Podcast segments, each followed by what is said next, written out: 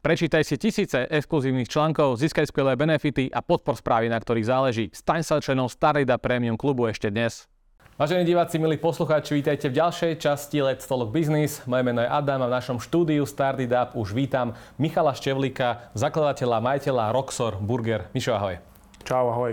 Som veľmi rád, že si prišiel k nám, pretože Roxor Máme tu opäť tému Roxoru, je to veľmi zaujímavá téma. Vy ste firma, ktorá naozaj si razí zaujímavú filozofiu, keďže máte len jednu prevádzku a bránite sa otváraniu tým ďalším, o tom sa budeme všetkom rozprávať. Ale ešte predtým povedzme si najskôr, ty si ITčkar, bývalý ITčkar. Ako sa stane z bývalého ITčka, teraz ITčkara, majiteľ jednej z najúspešnejších burgerární na Slovensku. Ako si sa k tomu vôbec dostal? Je to, si myslím, čisto vecou e, nejakého životného nastavenia, láska k jedlu. Proste v jednom bode prišlo, e, prišiel silný pocit, že jedlo je to, čo e, ma veľmi naplňa, hlavne teda varenie a zároveň taký pocit, že by ma v tom bavilo podnikať a tak sa to rýchlo zbehlo. Nebolo to samozrejme zo dňa na deň, že idem z ITčka podnikať do gastra, najprv to bolo, že idem tam pracovať, ale počasie mi e, viacero indícií dávalo, začalo dávať zmysel, že by bolo možno na, m, užitočné e, nielen z finančného hľadiska, ale aj z, z takého e, spoločenského, robiť niečo, čo si myslím, že viem robiť lepšie, ako v tom čase to bolo na trhu nastavené. Takže viacero vecí dalo, dávalo zmysel naraz a stalo sa to takto. Prečo práve burger? Burgere? Že si si vybral, že máme tu veľa jedál, veľa kuchyň, ale práve burgery boli pre teba tie najpríťažlivejšie. E, to nebolo úplne tak, ako sa to zdá, že boli najpríťažlivejšie burgery, ale stalo sa to už ako to býva z hodou náhod. E, proste od jedného kamoša e, som si mal požičať peniaze a on bol teda taký môj akože konzultant v tomto a on mi navrhol, že nech nevymýšľam e, a otvorím si burgeráreň, že však to je ľahké a keď tam zarobím, tak si môžem otvoriť, čo chcem. Časom už hovorí, že to je stále ľahké? Uh, určite nie, to sa ukázalo už v, rámci prvého roku, že teda ľahké to rozhodne nie je a každým rokom sa ukazuje, že aj a celkovo gastro nie je ľahké. Takže bolo by to asi úplne jedno, že čo by to bolo, stále je to náročné. Ke, keď ti povedal ten kamo, že nevymýšľaj, tak e, aké si mal napady najskôr? Uh, paradoxne teraz, teraz nedávno sa ten, ten tá pôvodná myšlienka alebo zámer podarilo naplniť a bola to skôr nejaká taká, že talianská kuchyňa cestoviny s pizzou. A to mu pomohla aj čiastočne korona, ale však k tomu sa asi časom dostaneme. K tomu sa určite dostaneme. E, ale späť, späť k Roxoru, že teda vy si stále razíte tú myšlienku, tú filozofiu jednej prevádzky. Ja keď do Roxoru, je stále plná. Často si niekedy mám kde sadnúť. Takže e, nepomohlo by vám otvoriť ďalšiu prevádzku? Záleží, ako sa na to pozrieš. E, určite je veľa príkladov, kde to ide. Poznáme minimálne dve siete v rámci Bratislavy, ktoré majú viac ako dve prevádzky a neustále otvárajú ďalšie. Otázka je pre mňa vždy tá kvalita a tá udržateľnosť. Čím viac prevádzok, tým viac um, povedzme potenciálnych problémov, či už v rámci kvality jedla pre zákazníka alebo aj nejakých personálnych otázok. Takže pre nás je to otázka tej, toho nášho štandardu kvality, ktorý sa snažíme si udržať a platí jednoduché pravidlo v gastre. Čím viac času tráví majiteľ alebo nejaký šéf priamo fyzicky na prevádzke, tak tým všetko funguje lepšie. Opak, čím som tam menej, tým viac vecí sa môže pokaziť a väčšinou sa to aj tak stáva. Takže, takže, aj, takže preto to a e, nejdeme úplne, že silou mocou za peniazmi, radšej nech tí ľudia prídu ku nám na tú jednu prevádzku. A nie je to ináč vždy tak, ako ty tam chodíš asi v tých e, fakt, že vychytaných časoch, že máš to šťastie, ale rozhodne po obede si tam hoci kedy môžeš sadnúť, hoci kam, že není to vždy plné. Uh, ono pred, pred koronou to bolo si myslím, že lepšie, ale po, po tých dvoch rokoch vlastne, tak sa tie, um, to správanie ľudí podstatne zmenilo. Či už uh, ľudia, ktorí sú v kanceláriách, alebo aj menej turistov, ale všetko sa to si myslím ešte stále akože vracia naspäť, že nie je to úplne ešte pôvodnom pláne. Nebudeme samozrejme menovať, ale máš pocit, že keď ty tú burgra, burgerovú scénu na Slovensku poznáš, máš pocit, že keď začali niektoré iné prevádzky otvárať vo veľkom, že tá kvalita klesla? 100%. Akože uh, ono, pri niektorých to bolo vidieť, pretože na začiatku povedzme dlhší čas boli ako jedna, maximálne dve prevádzky a potom to tak vybuchlo do, do šírky. Uh, alebo potom sú aj príklady, kde prevádzky začali uh, otvárať už od začiatku viac, viac po sebe častejšie a tam ani na začiatku tá kvalita nebola taká, že by si to ľudia nejako všimli, že by to kleslo, lebo už nebolo moc akože kam klesať alebo tak. Takže, ale určite myslím si, že všetci ľudia toto vnímajú, že ako náhle sa to začne rozširovať, akákoľvek kuchyňa alebo koncept, tak tá kvalita ide dole. Keď si predstavíme, že kvalita ide dole, tak v čom konkrétne? Aj ty možno máš e, takú myšlienku, že tak, keby ste sa rozširovali, tak kde by tá kvalita klesala? Čo by to bolo? E, myslím si, že, že je to o, o ľuďoch a o takom, o takom spolehu na nich. Proste všeobecne e, ľudia majú tendenciu sa tak uvoľňovať. E, keď sa na nich nikto nepozerá hľadať. Ľudia sú prirodzene leniví, ako všetci, aj, aj ja. A, a proste keď tam není niekto, kto to neustále udržuje, tak proste sa uvoľňa, uvoľňa, až potom niektoré veci nerobia tak, ako na začiatku začiatku povedzme sa nastavili. A druhá vec, ktorá sa môže pokaziť, je aj nejaké mm, myšlenie toho majiteľa. Ako náhle máš viac prevádzok, viac sa pozeráš na to cez čísla, menej sa na to pozeráš osobne, e, lebo nemáš proste toľko času, nevieš sa, nevieš sa rozkrajať. A takisto teda môžeš urobiť rozhodnutia, povedzme, objednať menej kvalitné suroviny, lebo dokopy ti to na konci roka lepší, e, lepší zisk je tých prípadov viacej, eh, ako sa to vie pokaziť. Ale ako stále eh, nie je to vždy cesta, že do pekla alebo do, do zaniku. Tie prevádzky fungujú, stále ľudia tam chodia, nie je to úplná katastrofa, ale my sa bavíme teraz o, o úplne, že, že konkrétnych veciach a tej najlepšej možnej kvalite, akú, akú vieme si vymyslieť. A tá sa dá udržať podľa mňa jedine teda, ak máš jednu prevádzku a vieš tam byť čo najviac fyzicky. Takže nebudeme očakávať otvorenie ďalších prevádzok Roxoru?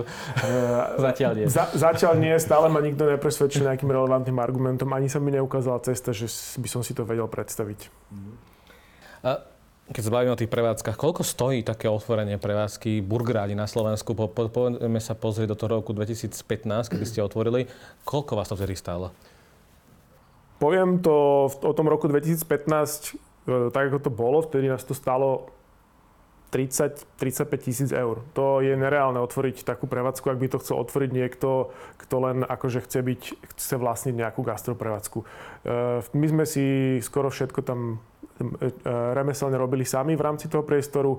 Začali sme na, na úplne pro, provizorných zariadeniach proste variť, či za barom alebo v kuchyni, minimalistický interiér.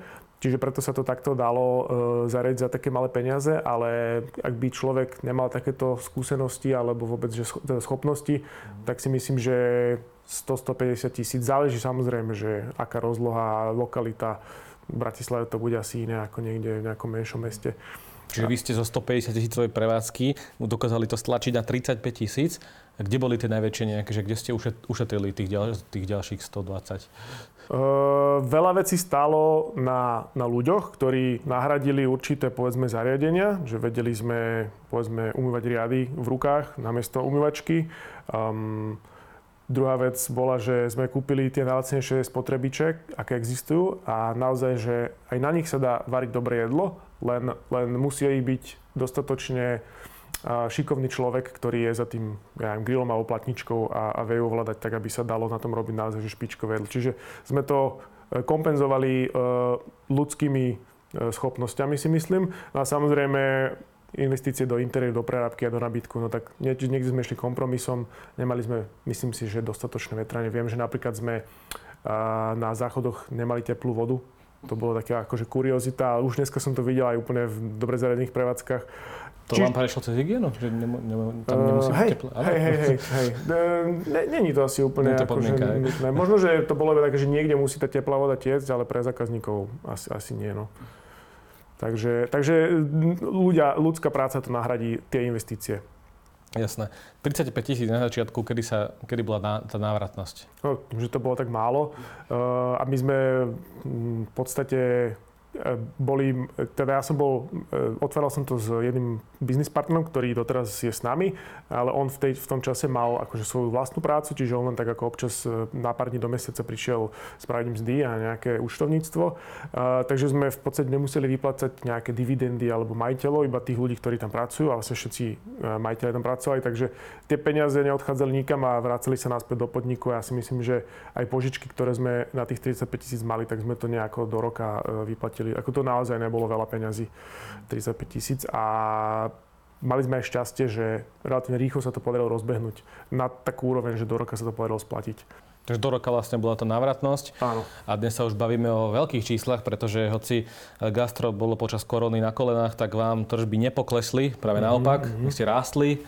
Eh, opäť vyše milión eh, eur tržby za rok. Ako to vidíte tento rok? No, aby som to ináč uvedol úplne na pravú mieru, že rástli nám tržby, myslím, že o, o, o pár o tisíc, o pár desiatok tisíc medziročne, ale zároveň treba povedať, že tam bola silná inflácia uh, už v tom, v tom čase, respektíve nárast nejakých vstupných cien surovín, takže sme museli aj my zvýšiť ceny a, a vlastne asi skutočne, keby sme to zobrali na, na počet predaných burgerov alebo na kusy, uh, kusy jedál alebo návštev ľudí, tak tak to reálne kleslo. Logicky to akože nebolo, nebolo to, že lepší rok, ale teda ekonomicky, finančne to vyzeralo lepšie. E, to isté asi mm, bolo vlastne minulý rok, že tiež nejaký jemný nárast, ale lebo už nebola vlastne 2022 e, korona a zase sme trošku zvyšovali ceny, ako, ako skoro každý. Ano. Ale aj počas korony ste dokázali dobre fungovať. Mm-hmm. Tam mm-hmm. považujete za nejaké, že aký najväčší úspech, nejaké to manažerské rozhodnutie bolo aké? No, tak jasné, že z začiatku sme nevedeli, že čo to znamená, čo nás čaká, ale tak urobili sme to, čo sme vedeli, že proste skúsili sme e, normálne otvoriť v rámci tých, e, tých, tých opatrení, ktoré boli vtedy dostupné. E, chvála Bohu, ja si myslím, že najviac e, zaučinkovalo to, to dlhoročné budovanie vzťahu medzi, medzi našimi zákazníkmi a, a tými ľuďmi, ktorí prácu v Roxore, respektíve e, neustále dbanie na tú kvalitu a proste, že je taká záruka, že ak chce niekto dobre sa nájsť, už ho nebaví iba jesť doma, lebo však do, do roboty sa moc nechodilo vtedy, že si objedná a dostane to stále tak, ako, ako je zvyknutý. Čiže budovanie vzťahu s zákazníkmi si myslím, že najviac zaučinkovalo. Samozrejme, že aj rozhodnutie podržať e, všet, všetkých ľudí, ktorí u nás pracovali, sme nikoho nevyhodili za tie dva roky lockdownov. Všetci u nás pracovali, dokonca sme nejakých ľudí nových nabrali, lebo bolo tej roboty stále akože dosť. E, takže si myslím, že tieto dve veci hlavne. Keď sa bavíme o tých tržbách každoročných, tak samozrejme to nie je zisk, to je úplne niečo iné, ale uh, do čoho musíte najviac reinvestovať práve z tých tržieb? Že, že čo, čo je to, do čoho, keď si predstavím burgeráren, tak akože neviem si predstaviť, že do čoho musíte najviac spať v úvodzovkách tie peniaze. Sú to stroje, sú to suroviny, sú to ľudia, že čo je to najvyššia položka? No, percentuálne samozrejme vždy, myslím, že v gastre sú to suroviny, že, že vstupné náklady na suroviny je to na väčšiu časť, potom niekedy to býva viac v prospech zamestnancov, čiže zamestnanci suroviny sa tak o to bijú, ale u nás je to teda tak, že zamestnanci sú ako druhá najväčšia položka. E, tá tiež podstatne stúpla e, za posledné 2-3 roky, lebo jednak e, nejaké mzdy sa pre všeobecne dvíhali aj spolu s tou infláciou. Vlastne tiež ľudia, ktorí sú na zamestnaní, tak im sa dvihnú náklady životné, čiže oni chcú mať niečo z toho, keď my zdvihneme ceny. Samozrejme, logicky. A to je, Takže to vy ste zdvihli ceny, ale zdvihli ste aj mzdy. Určite. My to sme... je podstatné povedať, lebo to veľa firiem nerobí. E, tak e, my, my prebežne v rámci roku, aj bez toho, keby, keby nebola nejaká korona alebo inflácia, tak sa snažíme tie platy upravovať v závislosti od toho, ako daní ľudia pracujú a, a všeobecne sa, alebo sledujeme, ako sa, ako sa vyvíja trh, aby tí ľudia nám neodchádzali len kvôli nejakým sumám, že nesnažíme sa to držať nejako najnižšie, aby, aby, aby e, sme mali čo nác peniazy, ale skôr tak, aby tí ľudia, ktorí pracujú, boli dlhodobo spokojní a nemali potrebu odchádzať kvôli peniazom. Čiže, čiže hej, viackrát sme aj za minulý rok alebo v rámci jedného roka zvyšovali dokonca aj myslím, že dvakrát e, platy a stále to asi bude trvať ešte, tá inflácia vyzerá, že veľmi pomaličky bude klesať. Čiže tie platy rapidne stúpajú, čo sa týka nášho nákladu a e, aj samotné hľadanie nových ľudí. Akože u nás našťastie je to e, dosť dobré v rámci toho gastra, že čo sa fluktuácie týka. Mm, veľmi málo ľudí od nás nejako odchádza a máme fakt ľudí, ktorí sú tu u nás že roky. To som fakt tomu rád. je to veľmi tvrdá práca, tak to, aby to bolo. A teda ak aj nejaké od, odídu, no tak to hľadanie um, nových, nových zamestnancov tiež vyžaduje dobrú investíciu.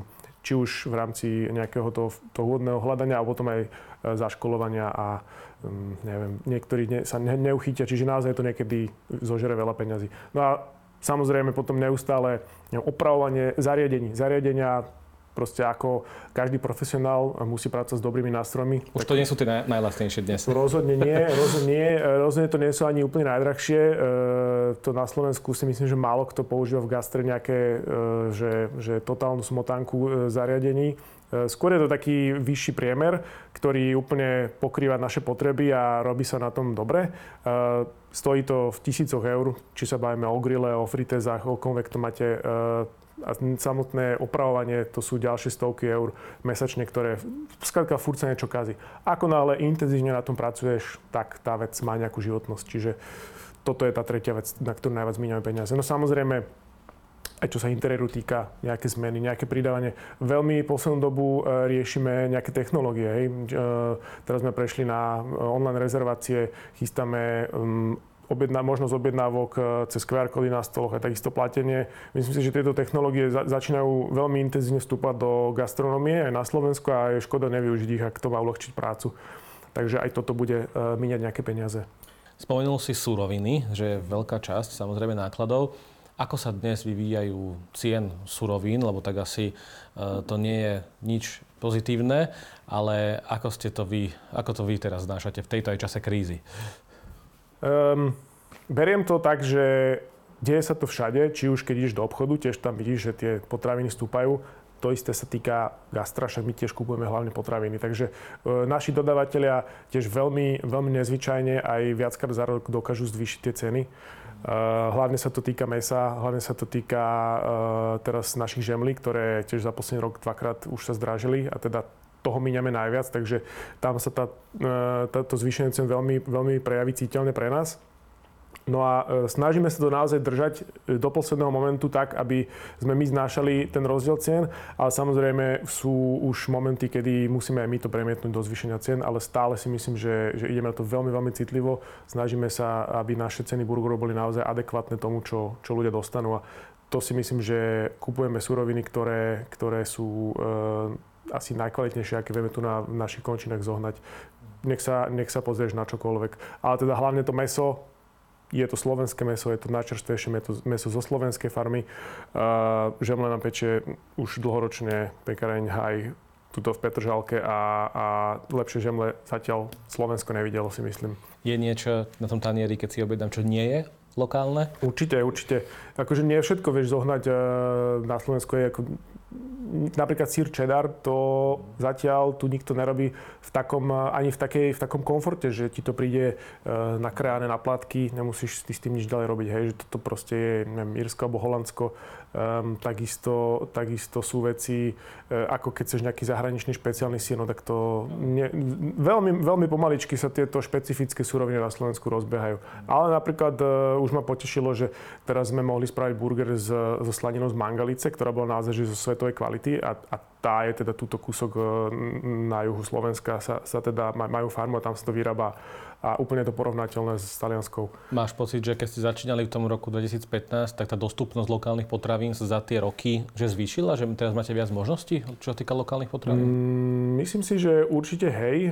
Jednak pre, e, asi hlavne pre to gastro je to, je to veľký rozdiel, že v tých e, obchodoch aj pre, pre koncového zákazníka máš viacej dostupných e, tých slovenských potravín, ale v, či v gastrobaleniach, alebo aj v takých v, v lepšej kvalite proste pre gastro neboli tu nebola možnosť si kúpiť niečo od nášho dodávateľa, lebo skrátka tí dodávateľia nemali dostatok dopytov od, od e, iných prevádzok na takéto suroviny. A postupne, ak sa tie prevádzky aj počas korony vymenili za že nejaké tie horšie, povedzme, bohužiaľ skrachovali a prišli nejaké novšie, ktoré majú zájem variť lepšie, tak už aj od tých dodávateľov vieš zohnať uh, kvalitné a slovenské suroviny. Keď sa pozriem na ten svoj tanier, keď si objednám burger, tak eh, čo je tá najnákladnejšia časť? Je to práve to meso, ktoré tam mám? Uh, myslím si, že aktuálne to bude ten človek, ktorý ti to uvaril a ten človek, ktorý ti to doniesol. Že to je tá najnakoniečná časť, ale samozrejme to nechutnáš. Ako je v tom samozrejme, uh, je v tom samozrejme kuchársky um hlavne. Uh, my nezamestnáme žiadnych brigadníkov, máme proste všetkých ľudí na trvalý pracovný úvezok a sú naozaj všetko profesionáli, ktorí, ktorí pracujú podľa našich nejakých dohodnutých pracovných postupov a toto musia dodržiavať. Vďaka tomu, len vďaka tomu, že sú to profesionáli, vieme tú kvalitu udržať uh, dlhodobo. Uh, s brigadníkmi si to neviem naozaj predstaviť. No a samozrejme, uh, mohli by byť akýkoľvek profesionáli, keď nemajú dobré suroviny vstupné, tak nemôže to jedlo chutiť dobre. Čiže samozrejme hneď za tým je hlavne asi meso, že to, to išlo extrémne hore za posledný rok a samotné žemle teda. A možno aj to, že sa v tom Roxore svieti, lebo tie energie išli tiež hore. Ako sa vysporiadávate s energetickou krízou? No, my sme, e, naša kuchyňa a vlastne komplet celá prevádzka funguje čisto na elektriku, okrem e, plynového kotla na, na radiátory tak vlastne všetky spotrebiče v kuchyni uh, idú na elektriku a to je samozrejme mega veľký odber len taký grill e, má príkon 20 kW, čo je, čo je strašne veľa. E, taká domáca platnička v porovnaní má 1700, 1700 W, čiže 1,7 kW, čiže 10 násobne silnejšie spotreby, len čo sa týka grillu. Čiže určite um, cítime tento narast cien za energie ale zase treba povedať, že, že fungujú tie kompenzácie od štátu, aspoň, aspoň trošku to um, uľahčí podnikateľom život. Mm. Takže v tomto smere si pochvalujete, že aspoň to trošku fungovalo s tým štátom, že vám to uh, znížilo náklady. Hej, ono počas korony to bolo veľmi také, také ošemetné a my sme ani o žiadnu podporu nežiadali počas toho. A našťastie sme nemuseli, ale teraz akože je to také, že nevieme sa nijak tomu vyhnúť a sme radi, že vôbec je taká možnosť e, vyžiadať si vlastne túto podporu od štátu na, na kompenzáciu cien energii. O koľko percent sa vám asi zvýšili energie? Eh, myslím si, že eh, elektrika išla hore mm, nejak dvojnásobne. Eh, počul som aj oveľa horšie čísla niekde u iných prevádzok, on to asi záleží, kto má ako dodavateľa, ale u nás to teda bolo nejak 2, možno 2,5 násobne max. A plyn, plyn šiel hore tiež, ale nie až tak rapidne. Možno tam bol nejakých 50% nárast. Áno. Spomenul si ľudí ešte, že profesionáli, tak poďme ešte k tomu, že keď si predstavím to slovičko, že profesionáli, tak e, ako ho ty definuješ, že vlastne čím si prechádza ten človek, keď chce u vás pracovať, aby ste robili také burgery, aké robíte?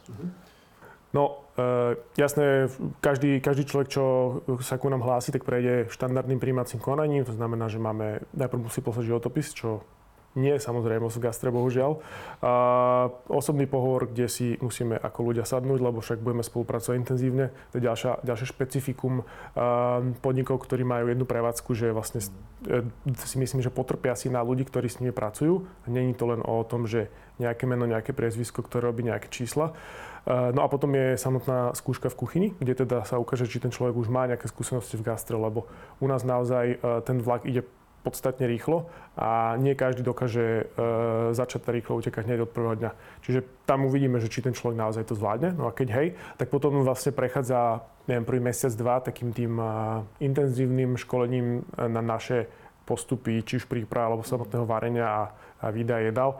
No a vlastne to musí zvládnuť. No a u nás tie burgery sa robia naozaj že odpiky, či už sa bavíme o, o kráni mesa alebo o, o výrobe e, úplne základných vecí, ako je kečup, horčica alebo samotné kimči fermentované, že to všetko nie sú veci, ktoré by zvládol nejaký brigádnik, ktorý robí prvýkrát e, v kuchyni, ale dva vie, čo je fríteza. Čiže vyžaduje to určitú schopnosť porozumieť týmto, týmto veciam a robiť to, hlavne, hlavne teda je dôležité e, dodržiavať to dlhodobo rovnako. Lebo akýkoľvek krok niekto zanedbá v tej reťazí prípravnej, tak vlastne zákazník na tanieri to môže alebo veľmi pravdepodobne bude to cítiť. No. Keď si hovoril, že to ide tak rýchlo ako na, obra- na e, že to sa proste rýchlo predáva, tak e, keď som pracoval v Bekáči, mám šancu, lebo vlastne tam musíš človek rýchlo proste robiť a nie to ako na bežiacom páse. Takže aké sú tie základné predpoklady, že už musí mať nejakú vyslovenú skúsenosť, alebo si dokážete človeka že vychovať pra, presne na, na, na, to, že nemám skúsenosť, ale dobre, naučíme ho to tak, že bude robiť tie burgery také, ako ho my si naučíme.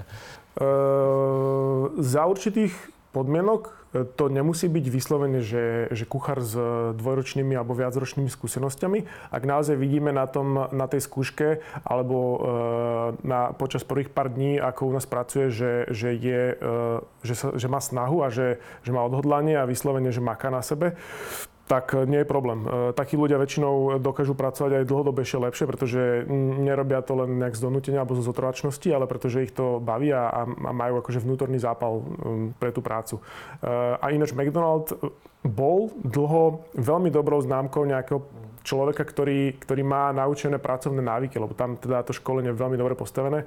Práca pod stresom tiež? Aj to, aj to. Ale teda hm, posledný, posledné skúsenosti z pohovorov už ukazujú, že už aj v tom McDonalde to nie je žiadna záruka, že by tam niečo človeka naučili. Akože skôr si myslím, že nie je to, že oni by nejak polavili, ale mm, tí ľudia sa nejak obmenili, ktorí už nemajú až také schopnosti, si myslím, že sa naučiť tie veci, ktoré McDonald chce naučiť. Čiže ktorí sú to tí ľudia, ktorí majú, že pre vás najideálnejšie schopnosti, že už pracovali že v nejakých že reštauráciách alebo v street foodoch, fast foodoch, že ktorí sú to tí ľudia? Uh, my sa zameriavame na hamburgery a to veľmi zavádza človeka, že je to nejaký fast food alebo že obraciaš meso na, na grill, hej, že to si asi všetci ľudia predstavia, keď si to pozrieš a veľa kuchárov aj k tomu tak prístupuje. To sú burgery, že to viem, že však to vie každý. Nie je to u nás tak, že uh, my e, naozaj potrebujeme kuchára, ktorý ovláda kuchárske remeslo, pretože tie tie, tie e, procesy a techniky varenia vyžadujú proste e, tú profesionalitu. A naozaj nie je to, že varíš spolotovarov, potrebuješ mať proste skúsenosti a potrebuješ vedieť, že čo kde v kuchyni sa nachádza, ako sa čo umýva, uľahčí to proste to, ten rýchlejší nábeh do, do, do celého zvyšku kolektívu. Um, No a teda každé jedlo u nás vlastne je síce vo forme burgeru, ale ty, keby si to jedlo rozložil a namiesto žovle by si použil pozme tanier, inak to naaranžoval, tak to jedlo je samo o sebe uh, hodné ako keby, um, že ho nazveš ako jedlo v menu. Není to burger, ale to jedlo vlastne bude samostatné úplne v pohode a človek by uh, ani netušil, že to môže byť ako burger. Čiže máme menšie menu, ale každý, každý jeden burger vlastne je úplne unikátny, čo sa týka toho svojho zloženia a je v tom veľa kuchárskeho e, remesla a tvrdej práce. Ako, ako by si definoval firemnú kultúru Roxoru? Uh, je to taká uvoľnená, neformálna atmosféra, čo sa týka uh, komunikácie. Myslím si, že bežne, že káči si so, všetkým, so všetkými týka v gastre, že to je to normálne, ale čo sa týka nejakých um, um, neviem, rozkazov, ale skôr takých nepríjemných, nepríjemných situácií a uh, konverzácií, ktoré samozrejme vzniknú, tak, tak všetko sa snažíme riešiť e, v kľude. Už u nás sa nenosí žiadne nejaké kričanie alebo nadávky. Toto, ak niekde náhodou sa vyskytne, tak to veľmi rýchlo hasíme.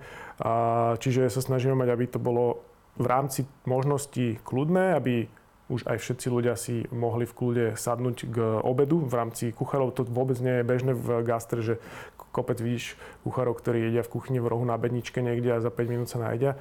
Tak u nás sa snažíme teda, aby ľudia mohli si kľudne sadnúť k stolu, tam ako zákazníci, veď všetci sú ľudia a, mali nejaký čas aj na to nájdenie. A aby sme my ako povedzme majiteľia alebo ich šéfovia zbytočne nevytvárali ďalší stres nejakými našimi hlúpými poznámkami alebo, alebo nejakými blbými rečami. Takže, e, no a samozrejme je tam tlak na dodržiavanie tej kvality, lebo stojíme si za tým, že sme Roxor, e, chceme si to meno svoje stále udržiavať a vždy, ak aj niečo spravíme nejakú chybu, tak vlastne sa snažíme ju napraviť a aby sa to už v budúcnosti neopakovalo. To samotné dodržiavanie kvality už priamo na prevádzke si ako vieme predstaviť, že čo je, čo sú také tie pravidla dodržiavania tej kvality.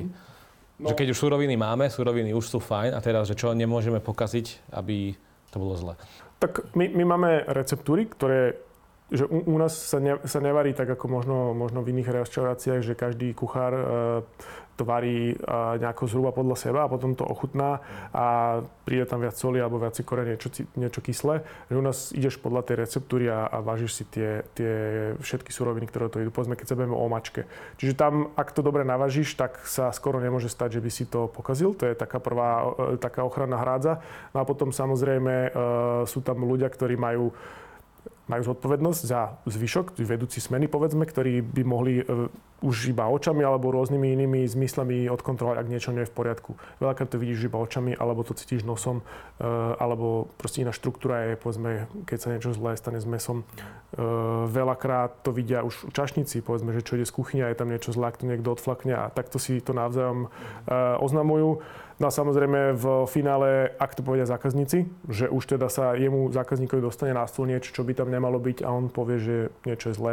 Môže byť vlás, môže byť niečo prepečené, malo dopečené. E, nám to zreklamujem, tak samozrejme my v tomto máme veľmi vysoký, e, vysokokvalitný servis v rámci reklamácií. Snažíme sa vždy zákazníka odškodniť. Čiže ak v, v ktoromkoľvek štádiu toho procesu výroby jedla, od úplného vybalenia surovín až po burger na stole, je tam tých kontrol viacej a hoci kedy sa to môže. v ktorom, v ktorom tom štádiu sa deje, že najviac chýb?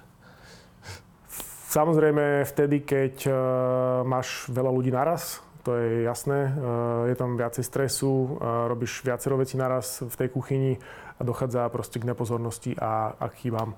Myslím si, že najviac asi e, problémov sa deje v rámci prepečenia mesa, tým, že my sme si taký hodili na seba ešte takú ťarchu, že dáme možnosť ľuďom, aby si to meso prepekli ako pri stejkoch, no a nevždy sa nám to podarí trafiť, takže, takže toto je asi najčastejšie. Keď sme už pri tom mese, tak vieš mi povedať, koľko kilogramov mesa alebo koľko kilogramov hranoliek miniete mesačne? Uh, Jasné, ja si myslím, že e, teraz je to niekde, čo sa mesa týka, e, je to niekde okolo, okolo jednej tony uh, mesačne. Jednej tony mesačne? Jednej tony mesačne, hej, hej. Uh, áno, keď si predstavíš potom aj, že koľko teda to meso stojí, tak uh, na kilogramy krát cena mesa je to naozaj dosť. Čiže taká priemerná krava má koľko kil? Ja myslím, že čisto mesa by tam mohlo byť okolo nejakých 500 kg. Záleží, že aká stará je, aj že ako býka porazia. No. Takže dve kravy. Dve kravy to mohli byť uh, nejaké také, alebo obíky skôr, lebo to väčšinou z, bíkov teda ide, hej. Uh, teraz sa nám to podarilo trošku zraziť um, veggie burgerami, ktoré teda nepoužívajú meso. Robíme ich tiež u nás v kuchyni od začiatku, žiadne nejaké um, polotovary z obalu. A teda um, o to trošku menej mesa používame, ale skúšali sme aj zaradiť do menu nejaké iné jedla, ktoré neobsahujú meso, nejaký šalát, ale tí ľudia stále si dávajú len tie meso. To som sa chcel spýtať, že keď už idem si dať burger, tak si asi chcem dať poriadny burger s mesom, Hej. alebo cítite aj ten trend eh, vegánov, vegetariánov? Uh, určite už, už dlho, už ja si myslím, že nejakých 4-5 rokov uh, je cítiť, že teda chodia či už väčšie skupiny ľudí, kde vždy sa nájde nejaký človek, ktorý nie je meso, alebo zrovna má nejakú fázu diety, kde nemôže jesť meso, alebo alergiu tak vyhľadávali niečo bez mesa. Dlho to nebolo u nás možné, ale potom, potom sme, sa už, sme si povedali, že fakt akože je na, na čase niečo, niečo tam zaradiť a vlastne odkedy sme to zaradili, tak stabilne sa drží ten predaj toho veggie burgeru niekde v priemere na 10% mm. celkového predaného počtu burgerov, čo je celkom fajn. Ano. Ako vznikajú nové variácie burgerov? Ako vytvárate tu celkové tie ingrediencie, všetko? Že sadnete si s celým stafom a teraz ochutnávate, skúšate, alebo kde prichádzate na tú inšpiráciu, že teraz prinesieme takýto burger, teraz dáme takýto, onaký, čo by sme mohli zmeniť. Ako, ako toto máte vo vnútri vyriešené? Uh, tak ja vždy hovorím aj na pohovore, aj, aj od začiatku všetci chalani v kuchni, ktorí, alebo babi, ktorí nás pracujú, tak majú možnosť sa podielať na tom procese výroby, ale nie každý uh, má, má tú chuť. Uh, jednak možno preto, že nie je sám o sebe kreatívny človek, ale zároveň aj preto, že, že uh, tá, tá, tie nové, nové myšlienky idú cez mňa a ja ako sa snažím, aby sme dali na menu len to, čo naozaj je dostatočne dobré na ten, na tú značku Roxor. A teda ne, veľa vecí aj neprejde cez, cez mňa, že čo sa vymyslí alebo, alebo vyskúšano. A ono naozaj, ten proces vymýšľania burgeru niekedy trvá aj, aj pár týždňov, pretože keď to vlastne má to viacero iterácií, prvotná myšlienka sa musí veľakrát obmeniť a nemôžeš jesť 3 dní po sebe, ja neviem, že každý deň 4 burgery, lebo proste ochutnávaš, takže musíš si trošku oddychnúť, e, vyčistiť ja chuť a hlavu. To by som prijal. Že... akože z začiatku to bolo možné, po tých 8 rokoch už je to zložitejšie. Hej, čiže v podstate uh, hoci kto chce, môže prísť, ale väčšinou teda uh, robím tie burgery. Ja teraz uh, máme aj kolegu, ktorý, ktorý už mal nejaké burger na menu, čiže ako vo forme špeciálu nejakých jedno dvojdňových, alebo aj stabilného, stabilnom menu. Ešte tak. predtým, ako to povede do kuchyne, dávaš to kolegom ochutnať, že čo na to povedia? Určite. ono ani ne, ne, že by som ja to dával, oni všetci chcú hneď sa zbehnú a sú zvedaví, takže, takže rozhodne má... Uh... Ak sa ti stalo, že šéfko, fú, tak toto, toto nie, že toto je už moc? Uh, určite, hej, že ja mám také špecifické veci svoje rád, ale myslím si stále o tom, že nájdú sa ľudia, ktorí aj to, čo ja mám rád, že, že, že chceli by uh, na Slovensku si dať. A teda aj napríklad to bol uh, príklad uh, Buffalo Burgu, ktorý máme teraz, mm. ktorý je veľmi, veľmi výrazný a je špecifický tým, že má tú Buffalo mačku. Keď si predstavíš, že Buffalo uh, Chicken Wings, taká kyslá štiplava. A naozaj niekedy, keď sa dáš prvýkrát uh, gustom a nadýchneš sa, tak, tak tá kyslosť ťa až donúti kašľať. Čiže je to veľmi špecifický burger, ale našiel si svojich milovníkov, niektorí povedali, že najlepší burger v ich živote, takže a kolegom zrovna nechutil. Takže, okay. takže sú aj také veci, hej. Jasné, čo je taký bestseller za tie roky? Ten klasický, alebo... Premium a Gringo. Premium. To je tu od začiatku mm. a Gringo je prišiel až po pár mesiacoch, ale hneď ak prišiel, tak už vieme, že ho nemôžeme dať dole. Čiže tieto burgery sú stálice, nemôžeme ich vymeniť, lebo sme boli zubičovaní. Aké, ako ty vnímaš e, zmenu spotrebiteľského správania ľudí, že na čo reagujú, na čo nie. Že už e, aj po Bratislave vzniklo veľmi veľa prevádzok, či už burg, burgerárne alebo iných rôznych zaujímavých, či už street foodov alebo iných reštaurácií. Takže ako vy si toho zákazníka mm, čekujete, že teda, že čo chce, čo očakáva ten zákazník, aké sú jeho vôbec očakávania od vás? Tak uh, myslím si, že má to viacero miest, kde sa vieš pozrieť a, a um, inšpirovať sa alebo, alebo uvedomiť si, že čo je trend. Jednak sú to povedzme um, nejaké sociálne siete, ktoré zobrazujú stav na západe, hej, že väčšinou vždy to je to, čo sa jedla týka minimálne, to, čo bolo na západe, či už v Amerike, alebo už aj dáme tomu v Prahe, tak počasie príde na Slovensko, že sa nájdú odvážlivci. Čiže vieš sa pozerať tam, že čo tam fíči a to asi príde chuť na Slovensko alebo do Bratislavy.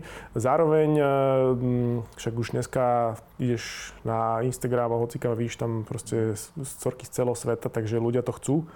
Čiže čo máme čo je populárne na sociálnych sieťach, tak to, to chcú ľudia aj tu ochutnať. E, konkrétne veci to boli teraz posledné roky taký, že smash burger, keď sa bavíme čisto o burgeroch, taký ten e, roztlačený a veľmi, veľmi opečený kus mesa, e, tenký, e, v podstate taký minimalistický burger. E,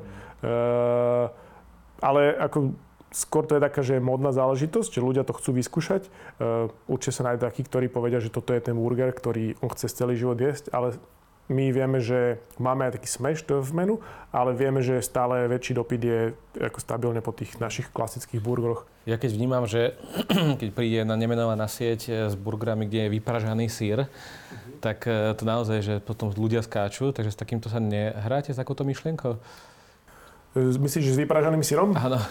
Uh, akože všeobecne tieto vypražené veci sú veľmi populárne a samozrejme ja sám ich mám rád, že kto nemá rád niečo chrumkavé, horúce a, a vnútri také tekuté. Ehm, my ale máme skôr taký logistický problém a, že, a to je ten, že uh, mysleli sme si, že na začiatku, keď sme otvorili túto prevádzku, že uh, máme dostatočne veľkú kuchyňu, po pár mesiacoch sa ukázalo, že sme mohli spraviť kľudne dvakrát takú a bola by akurát. Takže teraz máme uh, málo miesta vo fritézach, nevieme tam robiť uh, nič iné len hranolky, lebo po tých hranolkách je extrémny dopyt tiež, takže sú vyfulované na hranolky preto nemáme. Ale raz za čas, uh, myslím, že na Mikuláša každý rok máme um, kurací špeca, ktorý je vypražaný. Vtedy doneseme extra fritezu, máme ju tam pár dní a to vieme akože pretrpieť, že je to tam navyše. Vidíš nejaký trend práve z tej Ameriky alebo zo, zo západu, ktorý práve prichádza a bude nás teraz čakať v najbližších mesiacoch alebo rokoch? Uh, myslím si, že už ako nič také, také svetoborné, že ako v rámci tých burgerov už, už nie, že sú ľudia, ktorí sa naozaj venujú tomu do histórie, krátkej síce, ale histórie a všetky tie štýly už v nejakej forme už aj na Slovensku si si vedel kúpiť, takže e, možno sa niečo vymyslí. Myslím si, že veľká vec bude teraz, že Mexiko e, a nejaký vplyv prejde aj do burgerov. My sami už sa tým zaoberáme a myslím, že v najbližšej, najbližšej verzii menu niečo takéto chystáme. Mali sme už nejaké také testovačky aj s nejakými blízkymi ľuďmi a malo to veľmi dobrú odozvu. Takže ak tak toto. A potom možno nejaké také, ako to už aj v hudbe býva, že viacero štýlov, čiže v gastre viacero rôznych uh, typov jedal sa pomixuje dokopy a, a máš z toho, povedzme, burger, ktorý bude skombinovaný s pizzou alebo s ramenom, niečo také. Poďme z Ameriky do Talianska. Spomenuli sme pizzu, spomenuli sme aj OG pizzu. To je tvoj projekt ďalší. Uh, prečo to vôbec vzniklo? Opäť sa vrátim do, koron- do čas korony, eh, keď boli eh, zavreté interiéry prevádzok a bolo to, myslím, v roku 2021. My sme mali v podstate voľné miesto vedľa baru, lebo žiadni zákazníci tam nesedeli. A teda vtedy prišiel ten, e, tá myšlienka si splniť ten, ten úvodný e, sen a neustále, sen, na ktorý som neustále myslel, že chceme v Bajma robiť pizza. Tak sme kúpili pec, dali sme to na stolik, kde normálne sedeli zákazníci a priamo v Roxore sme spravili pop-up e, pizzový, aby sme vyskúšali, že má to zmysel robiť, mal by niekto záujem o ten štýl pizzy, ktorý my si myslíme, že je fajn ukázalo sa to ako, ako úspešné a teda tak sme sa rozhodli, že, že otvoríme si samostatnú prevádzku pre pizzu. To trvalo nejakých nejaké dva roky, teda rok prerábania plus uh, dru- už teda je to teraz otvorené v každom prípade. Uh, a my sme boli prvý rok otvorení len na donášku, až teraz sa nám podarilo pred mesiacom otvoriť aj interiér pre zákazníkov, takže je to čerstvá záležitosť. A teraz tá filozofia, že Roxor je vlastne jedna prevádzka, druhá je táto pizzeria a tam už tam trošku uniká tá úvodná filozofia, alebo ako to máš vyriešené, že vlastne máš dve prevádzky tým pádom. Uh, presne tak. Uh, s odstupom času toho iba sa mi potvrdzuje to, že uh, čím viac prevádzok, tým je to horšie a na úkor kvality. Uh, toto zatiaľ teda e, nie až, ne, nežerie to až, až toľko času, e, aby, aby to povedzme bolo výrazne cítiť, či tam alebo tam, ale rozhodne by sa ľahšie podnikalo, či, pre, či keby som mal len Roxor alebo OG Pizzu, ak by to bola jediná prevádzka. Takže iba ďalšie potvrdenie pre mňa, že jedna je to, to správne číslo, ale myslím si, že už keď sme to otvorili, tak e, proste zamakáme a nájdeme nejakých správnych ľudí, ktorí nám pomôžu, aby tá kvalita bola taká, ako sme zvyknutí. Posledná otázka moja bude, um, ako by si ty definoval dobrý burger? Teda predposledná a tá posledná bude, že definovanie dobrého burgeru a posledná, že keď si chcem doma urobiť super výnimočný dobrý burger, čo by si mi odporúčil, ako by som ho mal doma spraviť? Okay.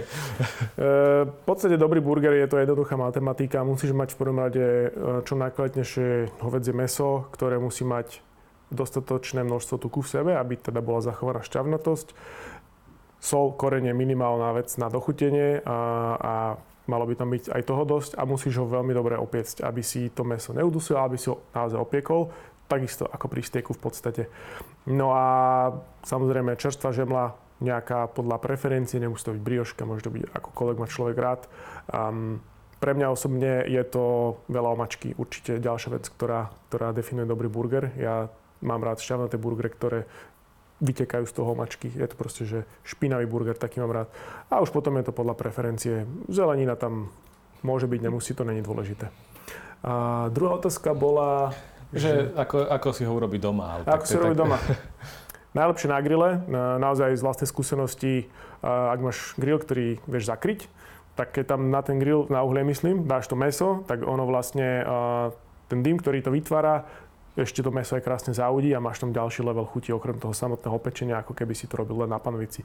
Čiže toto je určite vždy lepšie a samozrejme opäť meso, opäť žemličku a už tá kombinácia, či v kuchyni, v reštaurácii alebo doma je toto isté.